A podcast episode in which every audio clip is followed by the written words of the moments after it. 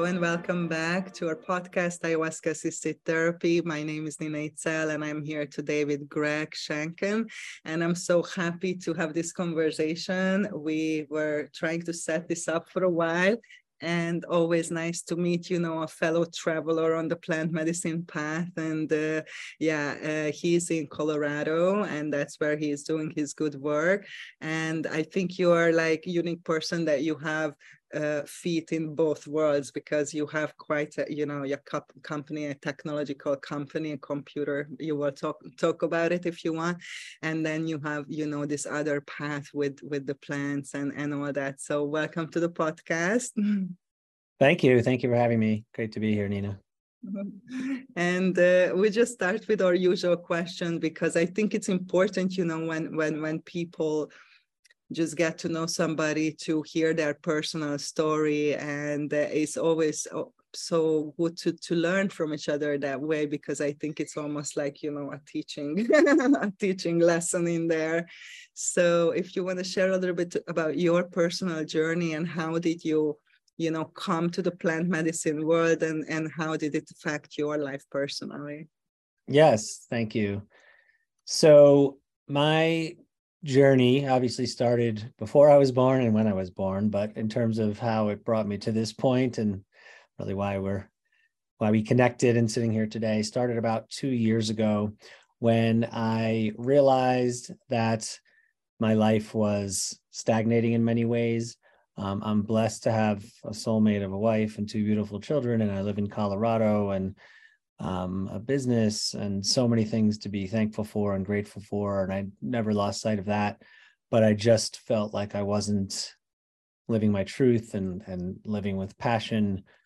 And I kind of sat with that for a while and realized that it fell into that age old cliche, the definition definition of insanity, doing the same things over and over and expecting different results. Um, and, that's what was happening lack of uh, change in results. I was seeking you know a quantum leap leap not, not necessarily magic but something different. Um, however at the same time um, i was recognizing that many of the things that i was trying such as the law of attraction for example or hypnosis or different modalities and health and wellness strategies um, some of which are very proven, weren't having the effect that I wanted them to have on me. So, same thing, definition of insanity. But that led to me realizing what I'll speak more about later in my story part of my core wounding, which is this notion of there's something wrong with me because if hypnosis is working for my friend to help her stop biting her nails, which actually was something I was dealing with and tried hypnosis for, but it didn't help me stopping biting my nails.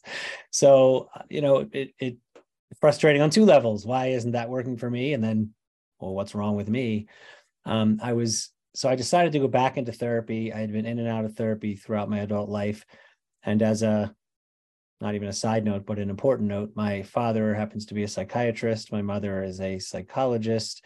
Um, they're still alive. I have a wonderful relationship with them. Um, but uh, I remember growing up, people would say, Wow, your parents are therapists. You must be really effed up. And I'd say, No, no, like I'm so lucky. And and I was so lucky in so many ways. But I can see now, and I'll probably touch on that more as well, how um, some of that tied to to my you know core wounding and need for healing. And so um, i went back into therapy and i remember one of the first sessions the therapist said well you know i was sharing something and he said well where do you feel where do you feel this in your body? Um, and i said i don't know what you're talking about. What do you mean feel in your body? Uh, you know i'm upset i'm depressed um, and, and that's really my big challenge depression. Um, that's how my wounding manifested.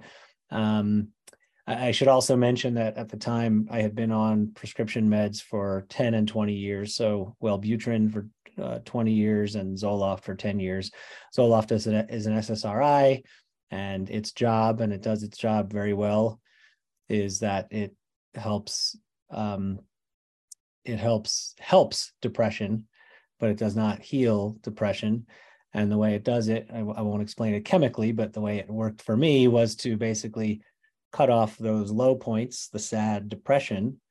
But um, I came to learn again, I'll touch on later, it also cut off the high point. So it basically brings you into like a mid range of emotion and feeling, which, quote, helps you carry on your day to day life depression free or mostly depression free. It did a great job of doing that. Um, and I, I always, whenever I share, I'm always, I always make sure to say, I'm not here to condemn prescription medication. Everyone must make their own decisions. They aren't inherently bad. Most things aren't inherently bad uh, or inherently good for that matter. But the price I was paying, I started to realize in going back into therapy and through therapy and uh, helping me see that I was very disembodied. I was really feeling I, I, was operating from the neck up, you know, brain only, cognitive only. Unfortunately, I've been blessed with a pretty good brain and it, you know, took me pretty far. But, you know, in many cases, people would ask me, as people do, you know, what does your gut say? What does your intuition say? And kind of the same thing. I'd be like, I don't know. Uh, let's like figure it out. You know, let's put it on a spreadsheet. Let's make a list of pros and cons. And there's nothing wrong with those things. Those are good tools. But for any of you listening um, who have very strong intuition and really rely on your gut, just imagine switching that off. And that's the switch that was off within me. Um, and so when my therapist said, Where do you feel it? I would I literally was like, it didn't even, it didn't even compute. um, so that was one big awakening for me just recognizing that this is before I really even became aware of psychedelic healing and those types of of treatments. Um, and I then um, became good friends with a psychedelic healer, and start he started to educate me on the um, plant medicines and psychedelic healing, and um, and I really became um, intrigued by ayahuasca. However, to do ayahuasca safely as you know nina you must be off uh, you know there are many safety protocols. One of one of the biggies is you must not be on ssri medications. And i actually had tried at that point a couple times to titrate off of those meds not even for ayahuasca or plant medicines but just um, because i wanted to be off of them. And i started noticing some of these um, you know how, how they were holding me back in certain ways as i've shared and i became depressed again um, but this time um, after doing a lot of research and um, guidance from my friend uh, i decided to take the plunge and scheduled my first ayahuasca retreat for january of 2022 so only about 13 months ago and leading up to that ceremony um, I prepped in many ways. So I titrated off the meds in a safe way. Um, my last day was December 31st, 2021. So it was about two weeks before my ceremony. I prepped with a variety of health and wellness um, strategies like yoga, meditation, things that I actually had been doing already, but also microdosing psilocybin was helpful in that. And then also, I think just knowing that I was doing this with a purpose and with a date and really intent on seeing it through. Um, and so that led to the first ayahuasca ceremony mid January 2022. Um, and that obviously was uh, a very huge milestone in my journey. Um, it was a two day ceremony, two night ceremony. Um, the, the morning of the first ceremony, the shaman recommended that I do Kambo just as a um, you know, um, uh, really just as a safety measure, even though I had been off the meds. So I was fortunate enough that the shaman was also an inner child coach as well. And so before she um, administered the Kambo, she took me on an inner child journey. Um, and at this point, I should probably just reflect back and say one of the other prices that that I paid by being on these SSRI meds was as I mentioned, they cut off the lows. So that cuts off the day to day, you know, mood, feeling down, but also crying. So I could say to you that the number of times I'd cried in the past dozen years before this journey was the number of funerals I attended. So I still, of course, felt enough at a funeral to cry, but um, really just had that part of me, like as I explained, just kind of disembodied. And um, so I'd cried a couple times leading up to the ayahuasca ceremony. So already just being off the meds sort of opened me up. And then before the Kambo was uh, administered. She took me on an inner child journey, and that just completely opened the uh, the waterworks, the floodgates. So this is before any medicine had been served. Um, just huge release. She took me back on a you know an inner child journey. I should also mention that at that point I'd switched therapists to um, one who specialized in parts therapy or IFS, internal family systems.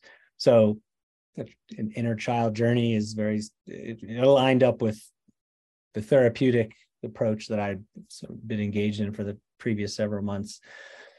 And I remember when after the Kambo ceremony was over, I said, or after the inner child journey was over, I said, "Oh, so um, that Kambo really works well." And she said, "Well, I haven't even given it to you yet." Um, and I'm just kidding because I knew that she hadn't, but it was like, wow, all this, I didn't no medicine yet. Um, so then I had that, you know, Kambo experience, and then that led into the ayahuasca retreat. Um, the first night of which was completely buoyant. Um, I've never, I've laughed a lot in my life. I love to laugh. Um, and I've never laughed so hard in my life. And it was like, wow, this, because I obviously did my research and I knew how hard ayahuasca could be. And this is fun. This is awesome. Wow.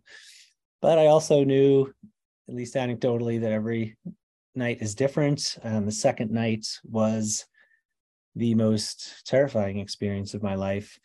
Um, I on I truly became convinced that I wasn't coming out of it. You know, I guess the definition of a bad trip, you know, stuck here forever, not coming out, lost total sense of reality, I really also I thought I might even be having a psychotic break, um, which can happen if you're not properly off the SSRIs, which of course I had been, but of course all reason was thrown out the window at that point. Um, and so, what I, among many other um, learnings, was that grandmother was showing me the first night that high, the high that had been cut off and when I say high, I don't mean in like a recreational sense, but just kind of the upper end of that range of emotion. And then the second night, she certainly showed me the down. So basically, that retreat really um, showed me that full range of emotion that had been so cut off the previous, you know, 10, 20 years. Um, so, I mean, I could pause there if you want to prompt me further, ask me questions. But that was kind of like what brought yeah. me to my first experience. And then, of course, it progressed from there and many other. Um, I do have some questions, uh, a couple of things. I think so many people can relate to what you were describing this disembodied experience and to be stuck in the head and disconnected from the physical body and also from the emotional aspect or either completely disconnect from emotions, which is kind of like an emotional shutdown that you describe, that you are not able to feel fully that full range, right? Or it can be completely losing, you know, that a bit people can completely shut down and not feel, you know, any emotion as well.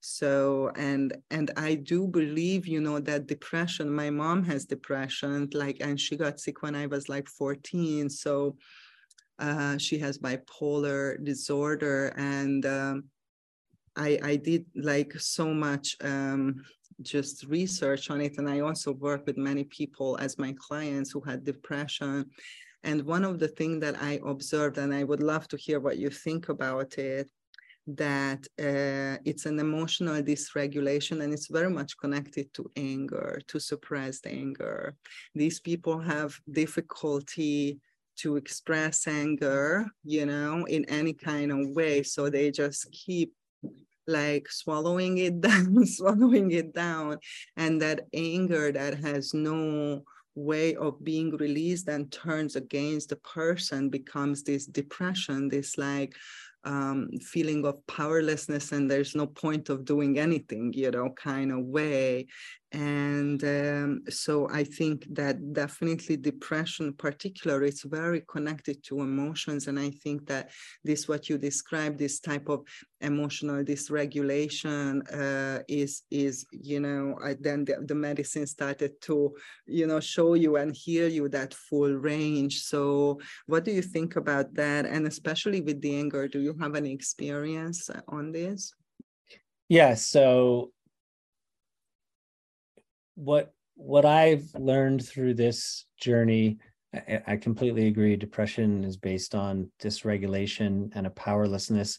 I won't say that I um, have extreme deep seated anger, but for me, I can now see with this work and continued therapy and continued integration, because as you know, Nina, it never ends, um, is for me, it came from um, childhood trauma, what some people call lowercase t trauma or micro trauma. So when I look back at my childhood, I was lucky to have two parents who stayed together, are still together, loving parents in the mental health mental health field. But yet, where did that trauma come from? So for me, it's been so hard to identify the source of that trauma because I didn't have, uh, you know, grow up with addiction in the household or abuse or so that's why when I said before, people would say, "Wow, you your parents are therapists. You must be really screwed up." I'd say, "No, I'm I'm, I'm pretty freaking normal. I can now see that childhood trauma, and so for me, maybe not so much from anger, but certainly the powerlessness, and certainly stemming from um, not being seen and my struggles not being seen or at least not being or if they were seen not being addressed. And what made it even harder was that my parents were always there for me. So if i went to them they would never shut me down or tell me i was stupid or deal with this yourself. Like they were there. And, and i did um, go to them for support in certain ways but in other ways i i did not. Um, one example being they sent me to a very progressive private elementary school, which was very heart centered and small classes. And we were really seen at that school. And it was in this idyllic, beautiful, I mean, it was just like a paradise for school. I didn't even know there was such a thing of hating school. I loved school. School was fun. They made it fun. And then in seventh grade, middle school, they switched me to public school, but really with no uh, preparation. So all of a sudden, just going from this beautiful, wonderful playland, which was called school, into what felt like a prison to me from day one of seventh grade until I graduated high school.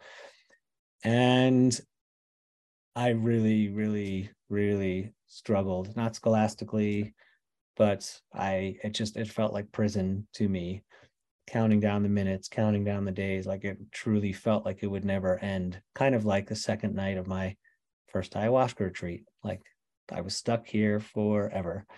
Every minute felt like an hour, every hour a day, you know.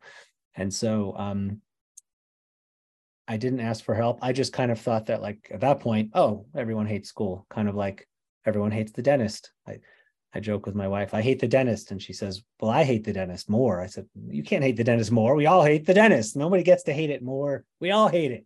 So I just kind of suffered silently and it wasn't seen.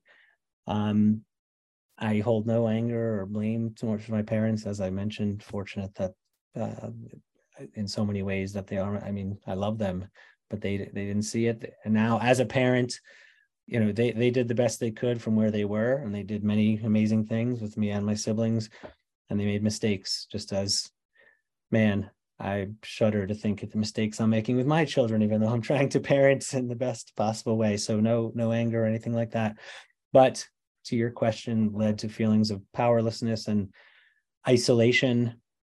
Um, an event happened when I was about seven, where I was playing with my younger brother and sister, and my mom was on the phone talking to a friend in the other room, and I heard her just her say, "Oh, um, the boys, the boys love playing with my sister, um, they fight over her attention. And as soon as I heard her say that, even though it wasn't meant for my ears, something snapped in me that made me not want if my mom was even though she didn't mean to create a competition she used that word they compete for her attention.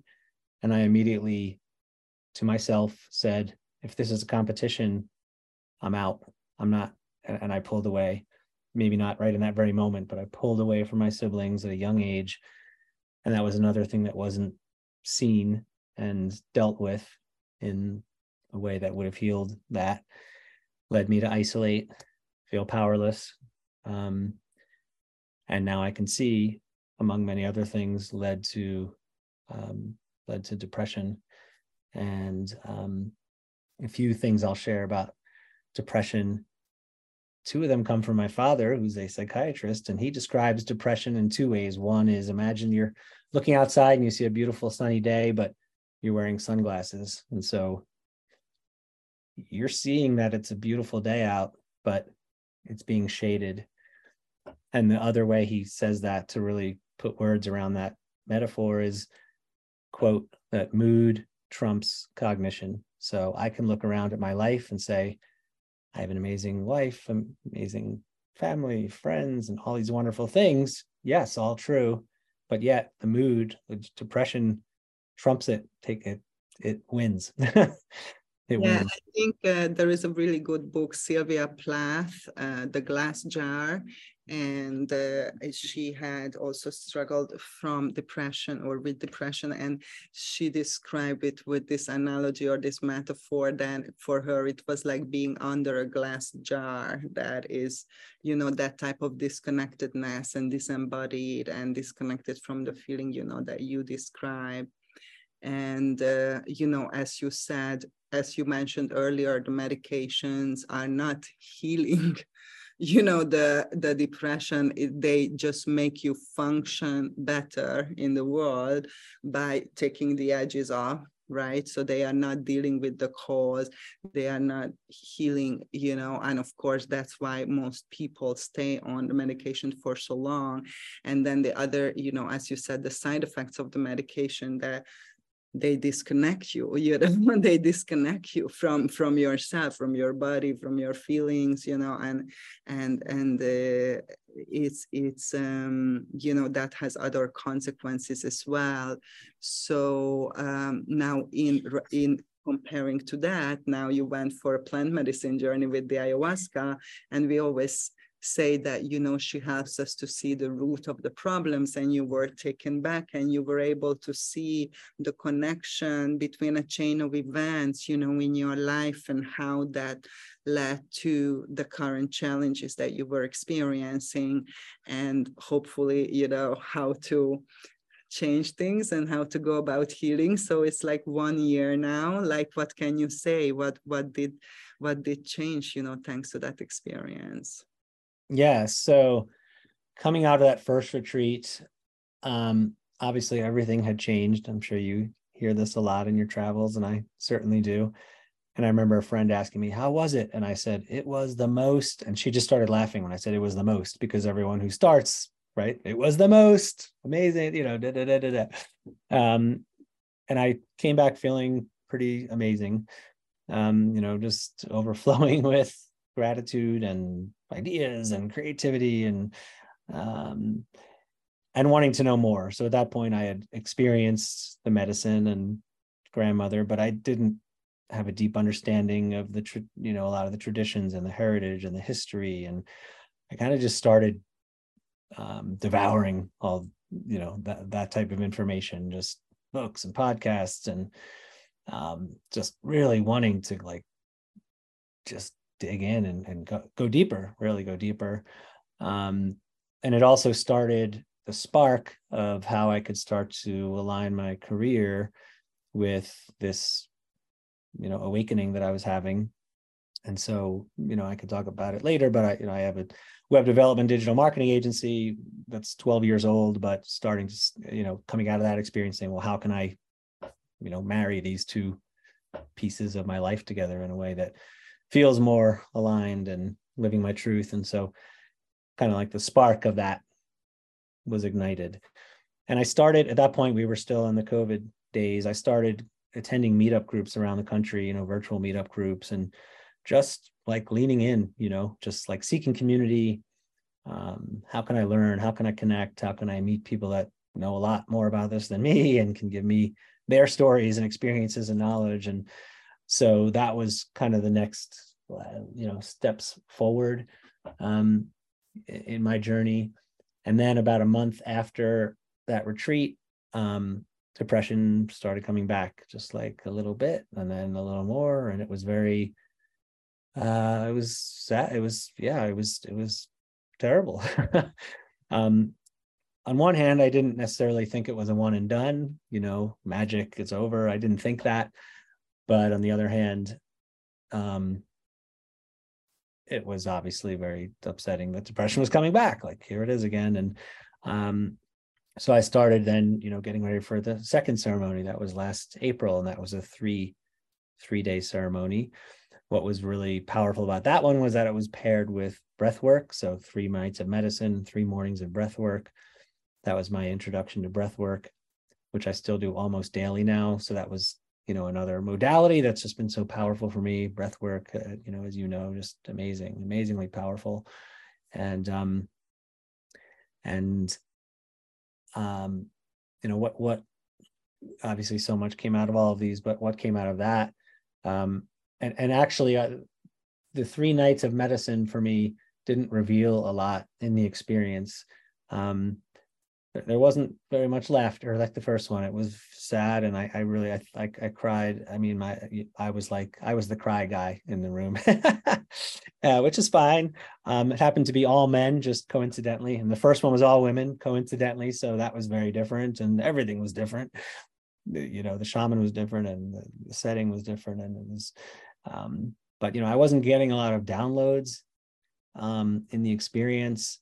It was just like pure like just emotion like crying hysterically almost un- not almost completely uncontrollably let almost like a baby. When you see a baby that just you know can't even hold it together and um, that's that was the feeling. And the shaman there so wisely helped me see which i kind of knew from the first experience and learning more but he helped me really solidify the notion that it's not so much about what's happening in the journey, although of course that can be very powerful and mind opening, but the medicine is working, it's doing what it's doing, and trust, trust. That's really one of the big pieces that came out of that second ceremony trust and surrender. And obviously, the notion of surrender I was familiar with, but just trust. Um, the medicine is working and and it will reveal itself, or that your, your learnings and downloads will reveal themselves in the coming days, weeks, and they and they definitely did. It was actually not until the third breathwork session, so that was really the last like big event of that retreat, where I realized it just kind of came to me a fear of feeling trapped because I certainly in that in that retreat in many cases felt trapped. I never felt like it wasn't going to end like the first one, but the reason where I felt trapped was I was suffering so much in the journey and so much emotion. I said, I can't, I can't do this anymore. I, this maybe this maybe this plant medicine stuff's not for me. I, I, who who needs like who needs this? But then I said, but wait a minute, if I don't do this, I have depression. Holy crap! Those are like two things that I don't want. I mean, that's what I was feeling just in the experience. Obviously, I wouldn't be sitting here if I stuck with that feeling, but um, that was trapped. It was like door A, depression, door B, this suffering that I'm feeling right here in this moment. But even when that was happening, I didn't get it until, like I said, that last breathwork session of the last day. And then, of course, so much more continued to unfold. And um, um, so, and then I came back from that and that's where I learned about then at that point the Natural Medicine Health Act in Colorado that I started to become involved in. But um, but that's like sort of the next chapter. I didn't know if you wanted to reflect or yeah thank you. That's that's amazing. Like thank you for you know sharing so honestly about your experience. And i think this is very common that happens to people. We call this the ayahuasca afterglow like four to six weeks. Addictions medications chronic conditions normally alleviate in the first few weeks for you know for most of the people. And they are like oh my god it's miracle it's gone. It's like oh like you know? And then it creeps back as you were describing. And i think there is several reasons for that but i think one of the reasons for it is that the medicine shows you that this is how it feels and this is who you are without that you know, so you can remember that powerful feeling that you haven't felt for how long?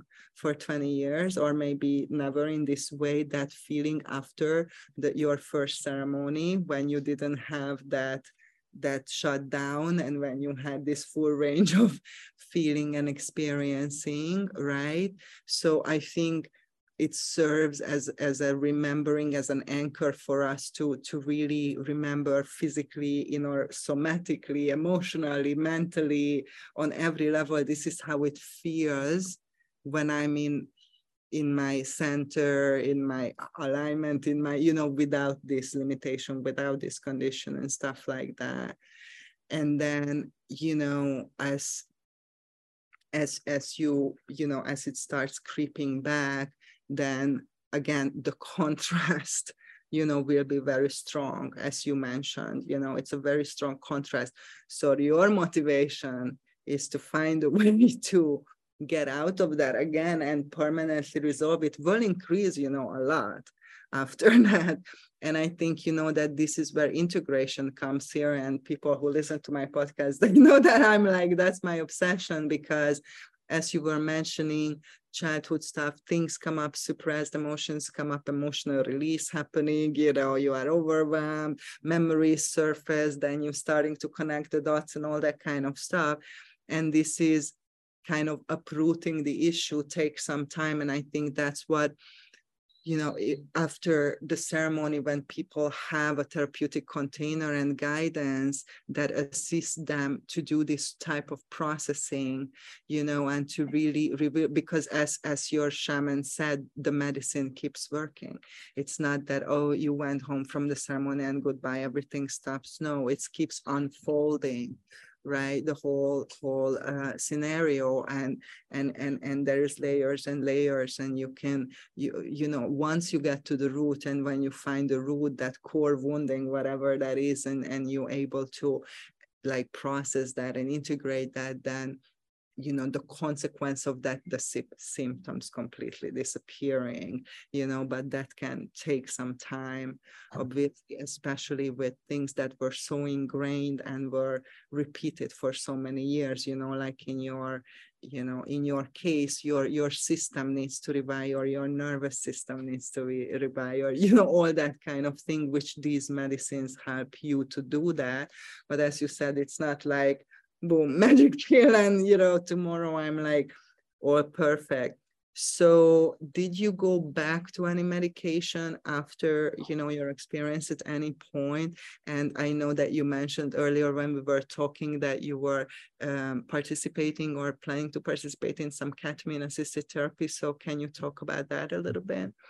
Sure. So um, I have since I titrated off the meds for the first ceremony. I've been medication free, prescription medication free. These are all medicines, but yes, the ones that you pick up at the drugstore, I've been free of those. That's uh, awesome. So that, that's that's that's like, do you feel a relief? Do you feel proud of yourself? Do you feel more confident and empowered? I mean, that's such a huge deal just to, you know, for such a long time. Like, how do you feel about that? Yes, yeah, thank you. Um, I do feel proud. Um, and again, just I have to just feel compelled to say that doesn't mean that someone listening shouldn't should feel ashamed if they're on these medications. But this is my story, and but yes, I, I'm happy that I'm off of them. Have I been tempted to go back? Yeah, there have been times I've been tempted to go back because depression, a month as you pointed out, um, a month after each of these, and then I did a third ceremony in in August. Depression came back. I mean, it was almost like almost like clockwork. Not that I was waiting for it, but it was like 30 days after, and depression came back. And so, um, so, but I have remained committed for myself to stay off the uh, prescription meds, and um, I just want to reflect on one of the points you made, and then get into you know kind of where I am now and and sharing some of the ketamine experience but in terms of you know feeling quote feeling and the feelings and emotions that come out once you kind of uh, take the cork off the bottle and these whether it's within a journey or after the journey and you know i shared that I, I i hadn't cried except for a handful of times at funerals and you know a quick little little story in there. About 10 years ago, my kids, they were young at the time, said, Dad, we've never seen you cry. And my wife said, Oh, I know what makes him cry. Reading The Giving Tree by Shel Silverstein. The Giving Tree by Shel Silverstein. And I, I used to be a, read that book and I, I couldn't even not cry if I wanted to. And so my wife remembered that. And so the kids said, Oh, come on, let's read The Giving Tree. We went about The Giving Tree. And I think they were like eight and five or 10. So I don't know, you know, they were pretty young and I, um, so they're literally like sitting behind me, their hot breath on my neck, like waiting for dad to cry. They didn't care about the story, and I'm turning the pages, reading it. And I would have allowed myself to cry. Um, this is all obviously pre-medicine. I'm referring to 10 years ago, as I said, and you know, especially when it gets to that page where the tree is just a stump and the old man's sitting on this. Oh man, I well up when I think about it right now. But the tears did not come. And so they were very disappointed. I was disappointed too. Like that was like, holy crap, um, what's going on here? And so um, I, I just mentioned that, well, hey, it's kind of an amusing story, but to your point about feeling and being on this journey is not, even if you have the afterglow and you have those buoyant nights as I've had and, and so many just good days and you know day regular days because of this um you have to be ready to feel to feel to feel a, a lot things that you've never felt emotions you've never felt memories coming back. And there's a wonderful um psychedelic writer named julia bloom. She has a newsletter called julia's journeys. And she had a quote in one of her newsletters called the purpose of healing. And she says healing is not about feeling better. It's about getting better at feeling. And I think about that so much in relation to everything I'm saying. And hopefully that resonates. I didn't write it, but I think about it all the time because um, it's about allowing those feelings and emotions, whatever they are, and not pushing them aside, making them go away with substances, that aren't healing substances um, or just trying to suppress them and you know parts therapy is all about being with your parts right? Those parts. And so my therapist who's wonderful um, is always encouraging me to do that and reminding me because even though i could say it here you know it's one thing to say it and then it's another thing to live it. It's and, and that was actually my intention going into my third ceremony which is just allowing myself to be with my parts, allowing myself to give love to them and gain wisdom from them and learn from them and be with them. That's really kind of the essence of parts therapy, which aligns so well with psychedelic healing. Um, and so, yeah, so I, I had that third ceremony in, in August, and I won't go into all the details about that. It was wonderful and amazing. I actually came into that one feeling great. But then about a month after that, so this is now like post Labor Day, Septemberish, depression started coming back. Um, and then uh, it, so it was pretty bad this this past and now we're coming like almost to the present you know i'm talking this past fall so you know september october november december. And and of course option one was go back to an ayahuasca ceremony which i considered and i know i will do at some point. Option two was just let's go with it and right? Like the saying let's let's just get better at feeling even though as hard as it is and i did a lot of that for sure and continued integration um but then I started learning about uh, ketamine therapy, um, which, uh, as you know, is not a plant medicine, but I like to think of it as, um, you know, we are made of plants, and so man and women created these in a lab. So it's not a plant medicine. No, I'm not going to say that, but uh, hey, we're human beings. We're pretty awesome. So we can create a medicine in a lab that can provide healing, true healing, not just suppressing symptoms, but deep healing, then cool. Uh, so started researching that and I started ketamine therapy on January 4th. So intramuscular. So go into kind of a clinical setting. So there's no ceremonies. And, you know, I, I kind of brought my own ceremonial aspects into it. I mean, you can't bring in an altar and candles and chanting, but, you know, I, I brought in, you know, some things that are meaningful to me and, you know, ceremonialized it as best as you can in that setting. And um, it's the clinic I went to six sessions over three weeks, so twice a week, three weeks with increasing dosages. Uh, the place I went was wonderful, you know, passionate people, and but um, you know, uh, it's uh, very, very some you know similarities, and that is, is a psychedelic experience, but many, many differences. Um, you know, there's really no diet. There's no, you know, I did my own prep, just bringing the knowledge I have of preparation and integration, but you know, the, the day of, it's kind of like, yeah, just don't eat for four hours and show up and get your shot. I mean, it could be just like that, but I did my best to, like I said, kind of bring my some of the wisdom I gained from the experience. And so, um, I mean, really, the morning that I woke up, January fourth, I was feeling depressed, and it was also uh, hopeful, but um, you know, I just very hopeful that it would be that it would work, quote work. And um, that first session I did, um, I, the best way I can describe it, and as you know, these are very hard to extra- describe these experiences, but you know, it comes on very quickly in an intramuscular, about two minutes it starts. And the whole experience is only about an hour or so, 75 minutes maybe. The way I can describe it is that I, once I sort of was under, you know, uh, I could feel, I could feel the healing happening.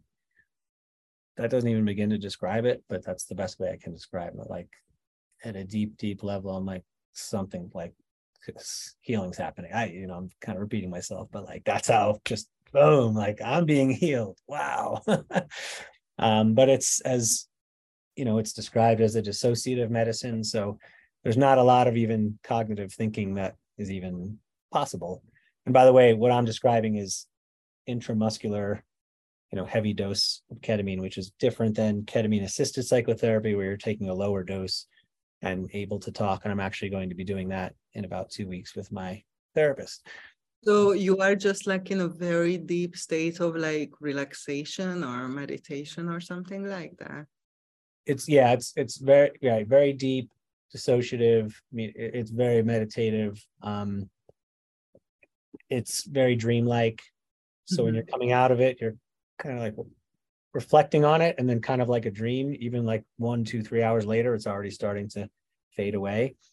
Um, there's some one school of thought is that it kind of doesn't matter what you're thinking about doing. It's just like literally a very physiological thing that's happening by creating new neural pathways and building dendrite, like just very like physiological.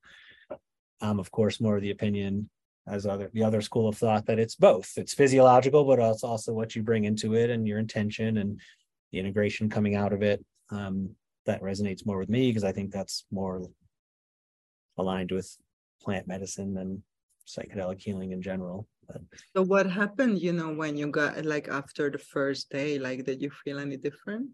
Yeah, I felt difference immediately, like immediately. Um, that afterglow that we have with plant medicine, and psychedelic medicines, I certainly felt. But then two days later, I was back for number two, and then it's twice a week for three weeks. And um,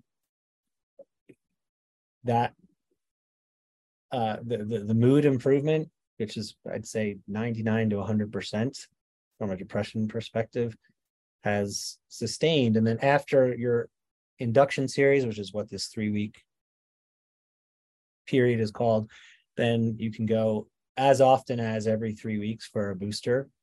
So then I went back three weeks later for a booster, and then actually this Friday I have another booster, um, and then you can continue that as long as you wish. And then I'm also now going to layer in ketamine assisted psychotherapy. That's where you get a, a lozenge prescribed, yes, at a drugstore, um, a lower dose, but I can do that with my therapist because when you're in the intramuscular piece, you're not really even able to verbalize. It's not a relational dialogue type of experience. Oh, interesting. So basically, the ketamine prevented you to kind of fall back that deeply, but you have to kind of maintain it because you feel that it's also kind of fading, same way as the ayahuasca was, or or do you feel that it's more sustaining, or what's your experience? Sure. So um, clearly, as I've you know, my experience is relatively new. We're here in March, so it's only been two months. Um, so I haven't felt depression coming back since I started two months ago. Um, this these booster shots are totally optional, and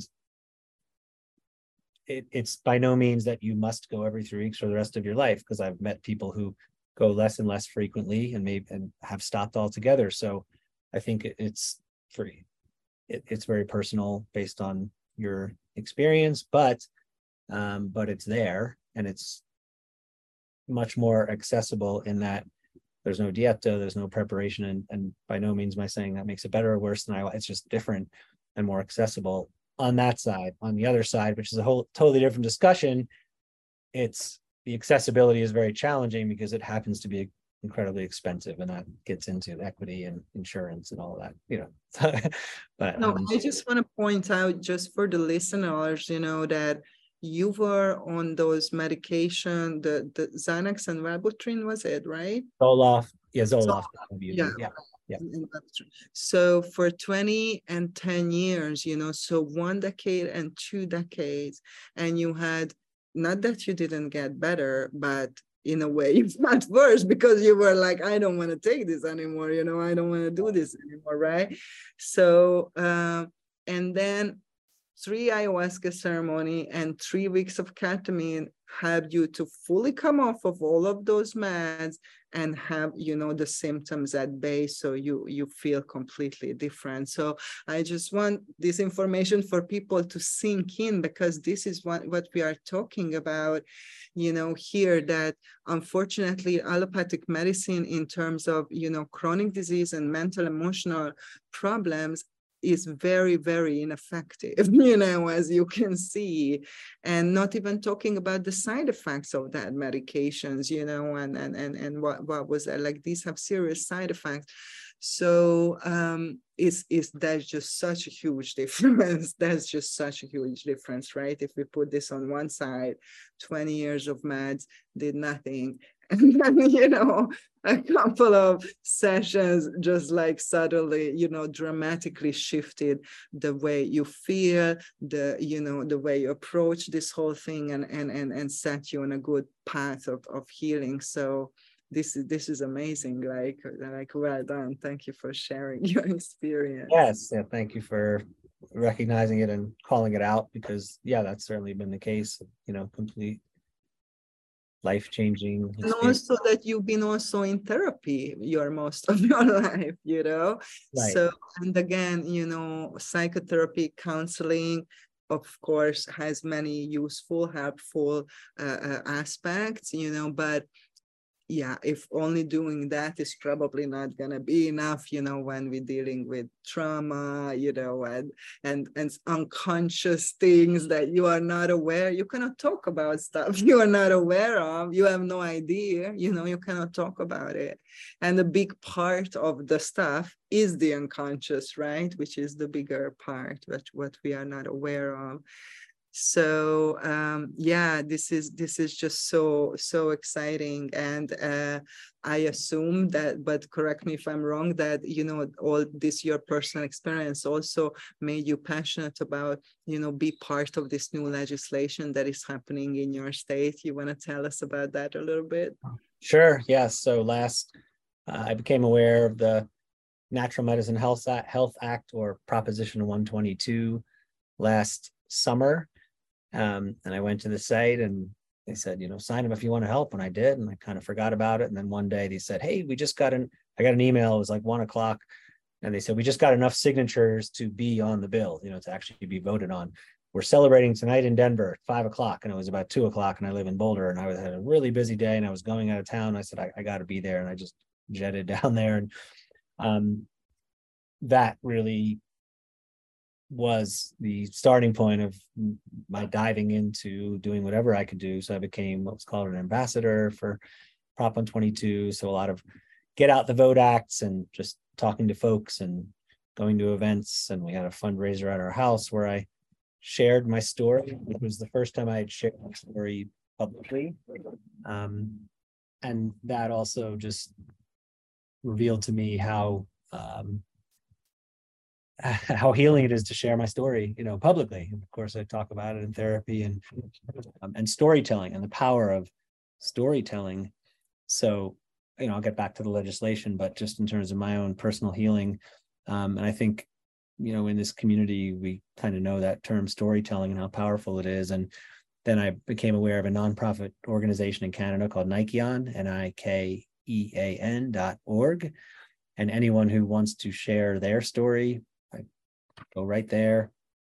Um, it's really, or, or if you just want to see dozens or hundreds of stories, like Rick Doblin shares his story on that. And uh, so they do a really wonderful job, just as you're doing today, Nina, just, you know, prompting and reflecting and, and then they publish these stories. Um, and so that's one kind of cool piece that came out of my work on the bill, just for my own healing. But back to the legislation. Um, you know, it passed 53 to 47% in Colorado, which is a huge margin versus the 50.5, 49.5, you know, razor thin margins that we see within our polarized society. 190,000 more yes votes than no. And I'll give you the highlights of the bill. Um, it really was, I, I had nothing to do with drafting it. So kudos to those who did, because they really, really thought through as much as they could um, because it's impossible to foresee everything and unintended consequences. But one thing that they did was looked at what the state of Oregon did. So they passed similar legislation two years ago and looked at what, you know, some of the goods and bads. And guess what? We'll have some bads in ours as well. Interestingly, in the psychedelic community, there were there was a faction of people who voted no.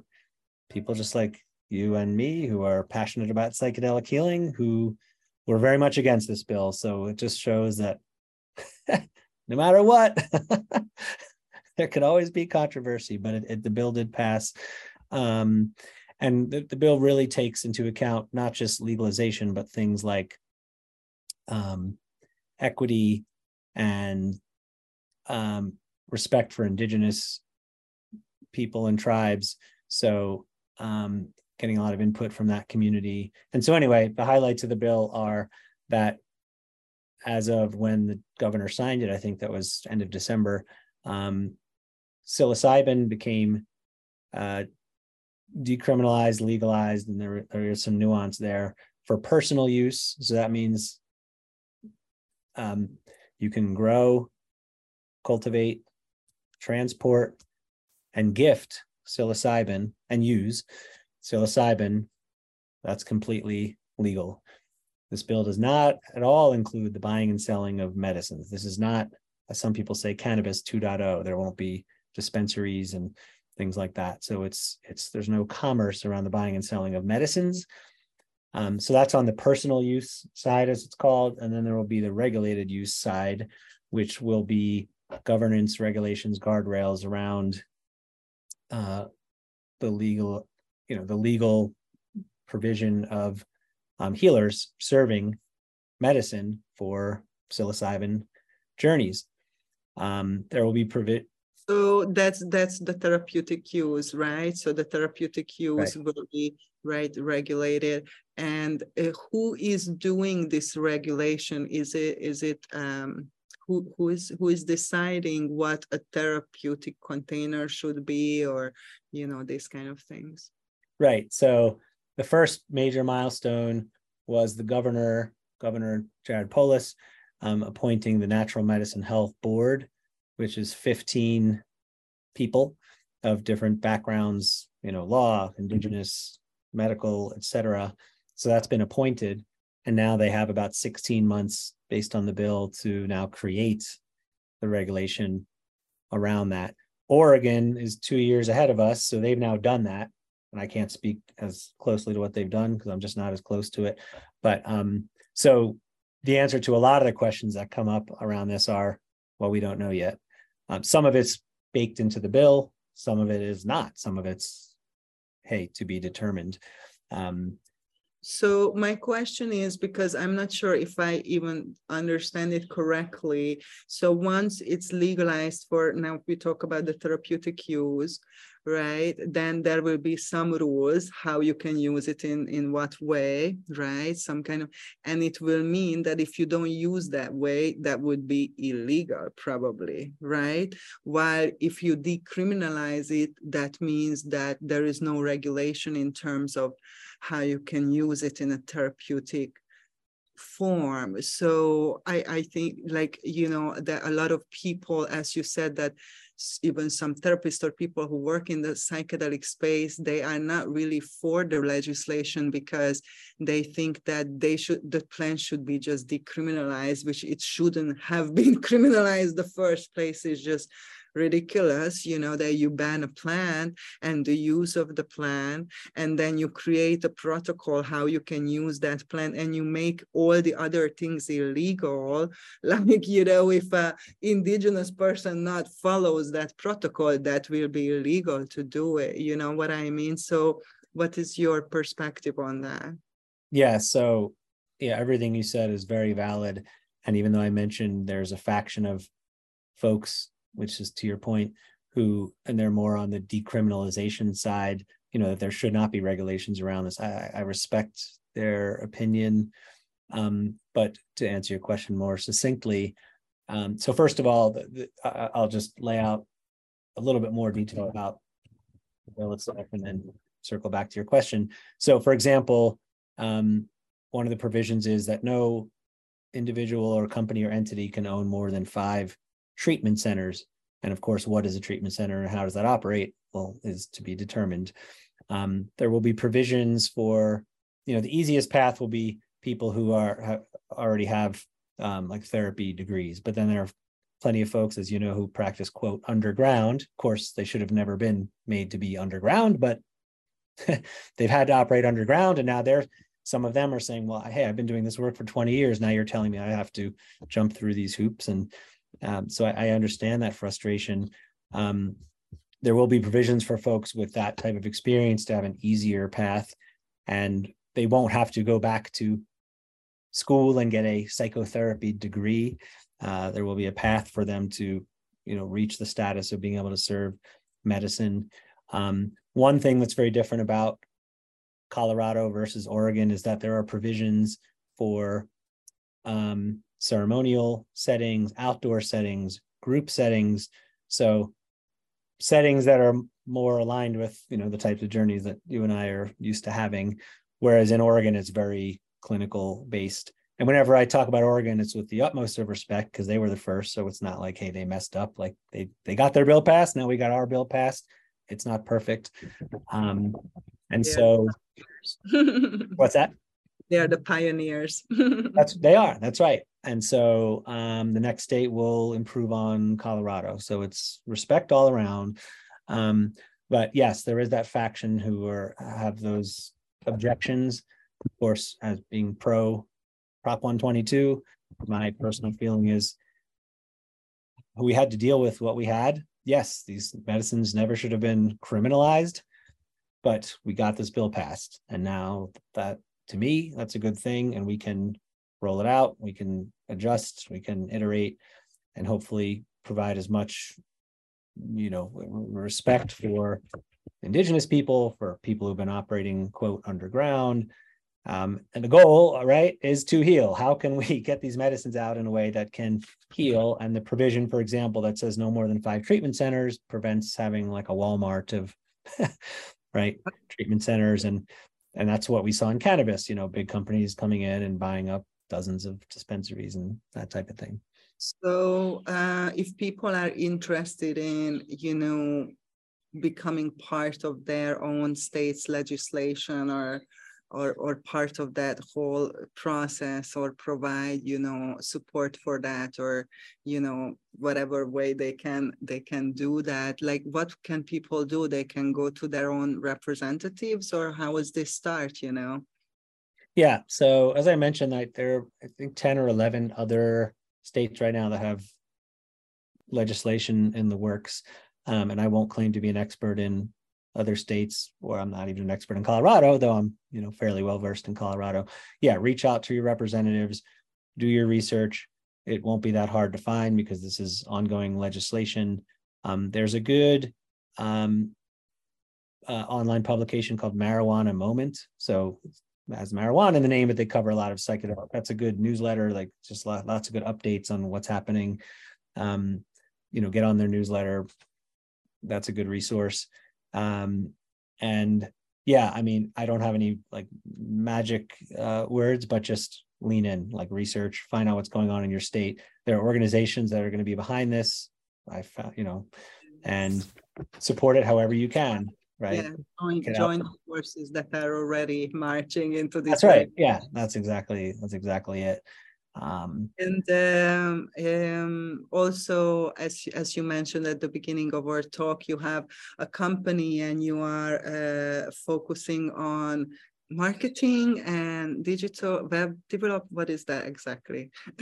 yeah, sure. So my company is called Gloss, and we've been in in operation for twelve years. Um, and we do web development, web design, e-commerce development and a variety of digital marketing services like search engine optimization and content marketing, social media marketing, and anything to get eyeballs on your brand. so we've been we've been doing that for a long time, and part of my journey was when I getting back to the beginning definition of insanity. Even though you know I'm proud of my company and I can say that I I like it, but it just never felt like it was really igniting my passion. And so my journey helped me realize that but now bring you know my area of expertise and marry that with wanting to serve. I mean that's just, just a term that i say so much. We all say you know i want to serve i want to help i want to heal. Coming out of one of the ketamine sessions it was just like hit me like a ton of bricks like man we just we gotta ah uh, like we gotta do whatever we can to get education raise awareness funding you know talk about equity how like how do we make sure that whatever your socioeconomic status is you have access to these medicines whatever that looks like especially in the absence of being covered by insurance because these are still federally illegal just like cannabis is federally illegal. So you know aligned with what i'm doing for my business um i uh I'm on the leadership team of the Colorado Psychedelic Society. So that's a nonprofit, and these societies exist all over the world. Um, I'm a co founder and on the board of directors for the Psychedelic Business Association. And I'd love to give the website address, but we're building the website now and don't have the address, but that should be up soon. And that will be similar to like a chamber of commerce for psychedelic practitioners and businesses. The co founders are in Oregon providing things or pro- either resources or direct access to things like insurance. I don't mean That's health insurance, but you know things like that. Um, I'm definitely gonna give all of all of these websites, you know, in the description of the podcast, and uh, oh uh, yeah, if for the listeners, if you need any marketing, web design, branding, all that kind of stuff, like Greg loves loves to work with people who are, you know, into plant medicine, so we can mix, you know, the two things together. And uh, yeah, I've seen some of his work, and he's very excellent and has a great team. So you can you can uh, check out his work. You know, we're gonna put your website and everything, and I think this is great because definitely a lot of us are lacking on that, you know, in this field. Yes, yes, I appreciate that so much. And um, whatever we can do to serve, and then um, whether it's solo practitioners in this space or you know more established businesses, clinics, even public companies, we work with a few of those. So whatever we can do to serve, and help raise awareness and heal. That's, that's what I'm passionate about you. Thank you so much for coming today and sharing your journey and sharing you know all these wonderful things you know that you experienced recently and uh, for all the listeners you know uh, keep tuned in for our next episode. And also we're gonna do a workshop in may in connection with the plant medicine path.com about emotional healing and emotional release. So it's a must for anybody who um, suffers from emotional dysregulation suppressed emotions disconnect you know from emotions. That's what we're gonna discover you know how to break through that and how to process emotions in a healthy way. And that will start in May. So if you go to the plantmedicinepath.com and the workshops, then you will see there the art of emotional integration. And also, if you're interested in ayahuasca assisted therapy, then you can contact me. And uh, yeah, if you if you want to be on the podcast, also contact me. I'm also looking for amazing and interesting people. And uh, yeah, again, thank you, Greg, for coming. Is there anything that you would like to shout out and share with the world before you wrap it up for today? Yeah, first of all, thank you. This has been an absolute pleasure. You've been so easy to talk to and easy to share with. So thank you so much for that. Um, I'll give one more shout out to a nonprofit that's made a huge difference in my life, and it's called Empathic Health. So it's empathic.health. So it's a nonprofit psychedelic healing community that's been a huge part in my integration, provide support, community integration, resources, all kinds of you know friendships, love. It's awesome. So if you're cool with that, would love to have that be a, a shout out. It's here to serve. So that's what we're all here to do. Thank you, Greg, and blessings on your path. And I'm sure that we're going to talk more, you know, in the future. Thank you for coming. Thank you so much.